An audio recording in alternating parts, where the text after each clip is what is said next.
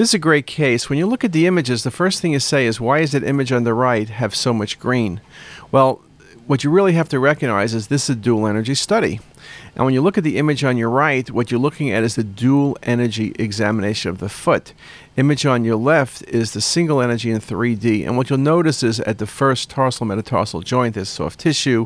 There's also a lot of soft tissue around the ankle, which was high density on the non contrast CT and axial and coronal plane.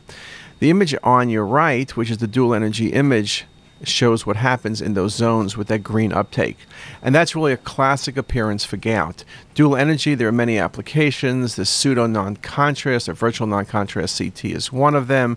Bone removal, when you're doing runoff studies, is a second. But the third is gout, and this is just a wonderful example of gout.